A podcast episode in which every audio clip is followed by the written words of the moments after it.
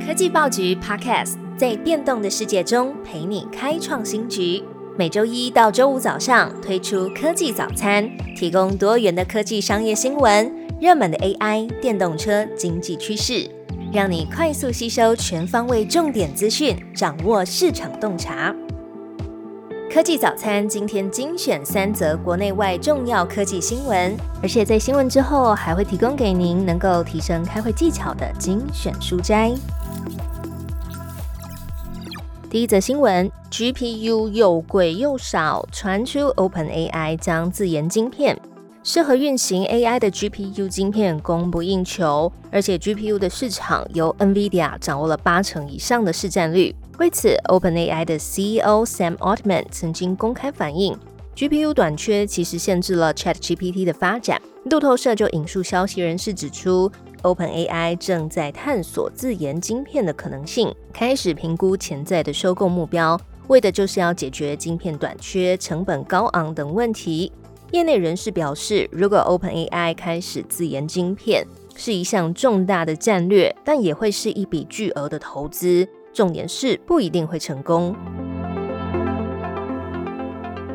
接着新闻有关电动车，欧盟对于中国电动车补贴提出调查，而现代 Kia 也加入了和特斯拉同阵线的 NACS 充电规格。BBC News 报道，欧盟认为中国廉价的电动车泛滥欧洲市场，对于欧洲电动车造成了威胁。欧盟正式对中国给予电动车电池补贴的策略行为展开调查。欧盟指出，电动车快速的发展，从燃油车到电动车的这个过渡期需要很多的投资。但是呢，中国采用的是低价的方式来攻占欧洲的市场，让欧盟的汽车产业有很大的损失。也要求相关的企业要给出说明。这个调查将会维持一年。电动车的发展的确是一块大饼。那充电的标准规格其实也有烟硝味。北美的充电标准 NACS 是特斯拉制定的电动汽车充电标准。继日前通用汽车和福特汽车还有 Nissan 都加入了 NACS 这个规格的阵营之后呢，几乎是确保美国近七成以上的电动车市场都会使用这个充电标准。后续更有 Volvo 和宾士等车厂跟进，而现代汽车和 Kia 也在最近宣布。会在二零二四年第四季开始在美国销售搭载 NACS 充电孔的电动车。可以观察到各家车厂都为了进一步扩展在美国市场电动车的销量，在充电规格上做出了跟特斯拉同阵线的选择。第三则新闻回到台湾，防堵中国取得关键技术，国科会年底前公布保护清单。国安会秘书长顾立雄接受日经亚洲的专访的时候表示，台湾计划在年底之前要公布一份关键技术保护清单，来防堵中国取得核心的技术。这项政策呢，将会定义国家的核心技术范围，会涵盖半导体、农业、航太和 ICT 产业，并且涉及相关领域的投资、人力、营运和技术转移。在提供给您三道科技早餐之后，为您送上加点的能够提升开会技巧的精选书斋。放了几天连假，再回到工作岗位上，需要一些收心。科技报局精选三本协助提升开会技巧的书斋，要提供给听众朋友。在科技早餐的新闻里，很常听到关于护国神山台积电的资讯，但是台积电内部是怎么开会的呢？在晶片岛上的光芒这本由资深科技记者林宏文整理的三十年采访笔记内提到，台积电每次开会最重要的就是 review 上次开会的内容，一定要让相关人等报告上次开会之后的待办事项，确认问题都解决之后，才会继续当天的新议程。那么一位曾经在台积电制造部门工作的前主管告诉林宏文。主管会要求每位报告的人一定要先讲结论，再讲为何要这么做。时间大概只有一分钟。这可不是都市传说，连现任的红海集团半导体策略长蒋尚义都曾经分享过他以前在台积电琢磨出来的开会心法。蒋尚义说，他刚到台积电的时候不太懂得怎么报告，一场三十分钟的简报，身为工程师的他只会流水账的报告。先说问题，再说实验方式，那接着是数据，再来是结论。蒋尚义说如果你这样向张忠谋报告，你就麻烦大了。蒋尚义说自己琢磨了好多年，才学会在报告的时候一开始就先讲结论，让张忠谋觉得值得花三十分钟听你的报告。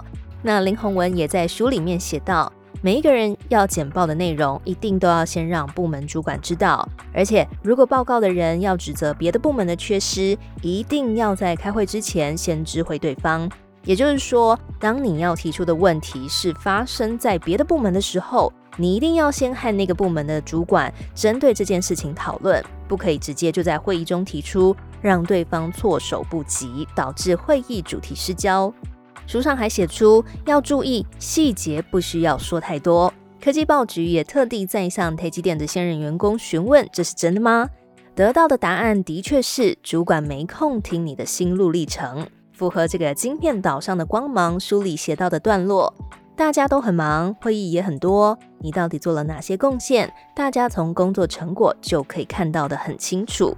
那么在晶圆厂内制造流程繁杂。有许多的细节需要密集沟通，而且在台积电的工作态度更是重要的检视目标。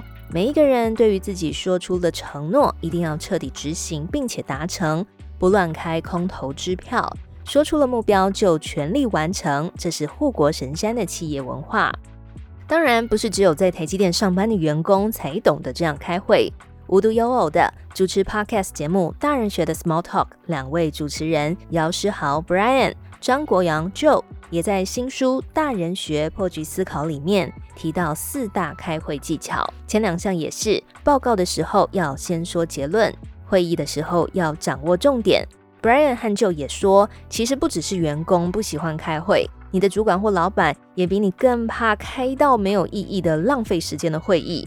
他们推荐开会要掌握一个最核心的原则，就是让会议很简洁、迅速、精准的讲出重点。可以大幅缩短开会时间，但是缩短会议时间也不是说原本 booking 一个小时的会议，硬生生缩短成半小时就能轻易办到。是要让与会者，尤其是老板，可以快速的吸收资讯，不是听懂哦，而且是秒懂，才能快速做出好的结论。Brian 和 Joe 提供另外两个开会的建议，则是尽量减少会议，还有开会的时候要有自己的想法。减少会议可能不是基层员工可以决定的方向。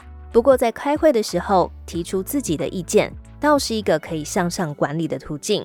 因为同仁身在第一线，往往比老板更清楚专业的内容，可以试图在描述问题之后，提出解决办法的优点和缺点，并且先给出老板几个选项。这样的对话才会让老板觉得开会是有意义的。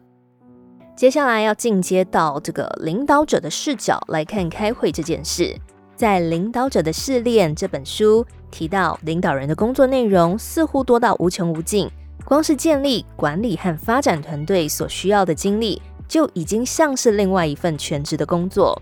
那这本书整理了和六百位执行长的访谈，提到跟会议有关的几项准则是：帮团队培养心理安全感，为会议制定清楚的议程，定定明确的讨论规则，让每个人都有发言机会。书上也写到，领导团队最难的不是分工，而是如何让团队气氛融洽，成员彼此支持又积极付出。那身为领导者要怎么做呢？接下来这三点也是众多领导人的谈话中一再出现的关键职责：给予团队成员适性的指导，再来时时刻刻都要寻找人才，以及别忘了培养继任者。尤其这本书也建议领导人可以借由几个基本的问题来确保团队正在用最好的状态来执行工作。如果是主管职或是决策者的听众朋友们，也可以同时一起来思考：第一，目标是什么？第二，团队成员是不是最优秀的人才？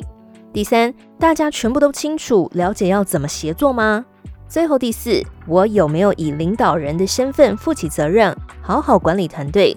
并且一对一指导每个人，让他们变得更优秀。以上精选三本和职场管理相关的书斋，提供听众朋友们收心。如果还想要听科技早餐整理书籍摘要，也可以留言告诉我们哦，并且别忘了留下五星的好评。